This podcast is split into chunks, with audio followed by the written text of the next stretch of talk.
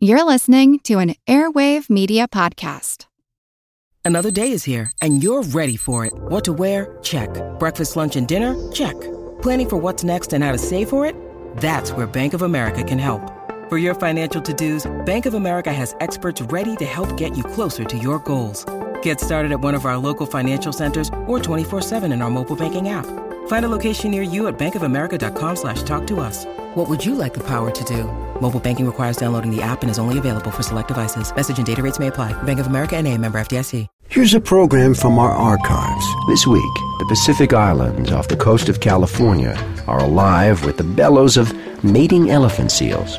I'm Jim Metzner, and this is the pulse of the planet. An elephant seal is a marine mammal. It's the largest pinniped, that is to say, seal or sea lion, in the sea.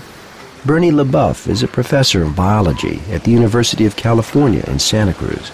He tells us that elephant seals are very unique, not just because they're the size of a small car.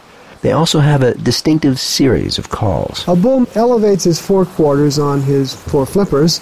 He opens his mouth, during which time his nose falls into his mouth, and then he emits a sound that sounds something like this.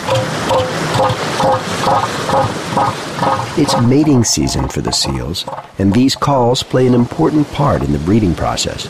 It means to another male that he's being threatened and that unless he wants to fight this male, he'd better move away. During the mating season, the males fight for dominance, and only the winner gets to breed. That honk is a kind of call to arms. Meanwhile, the female elephant seals have just given birth to the pups that they conceived last year.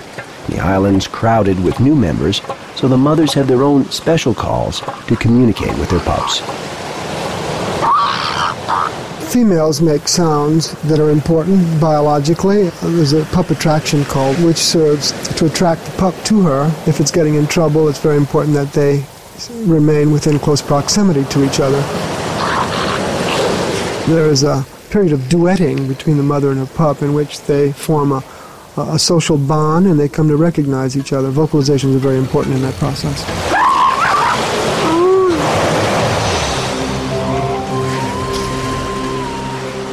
I'm Jim Metzner, and this is the pulse of the planet.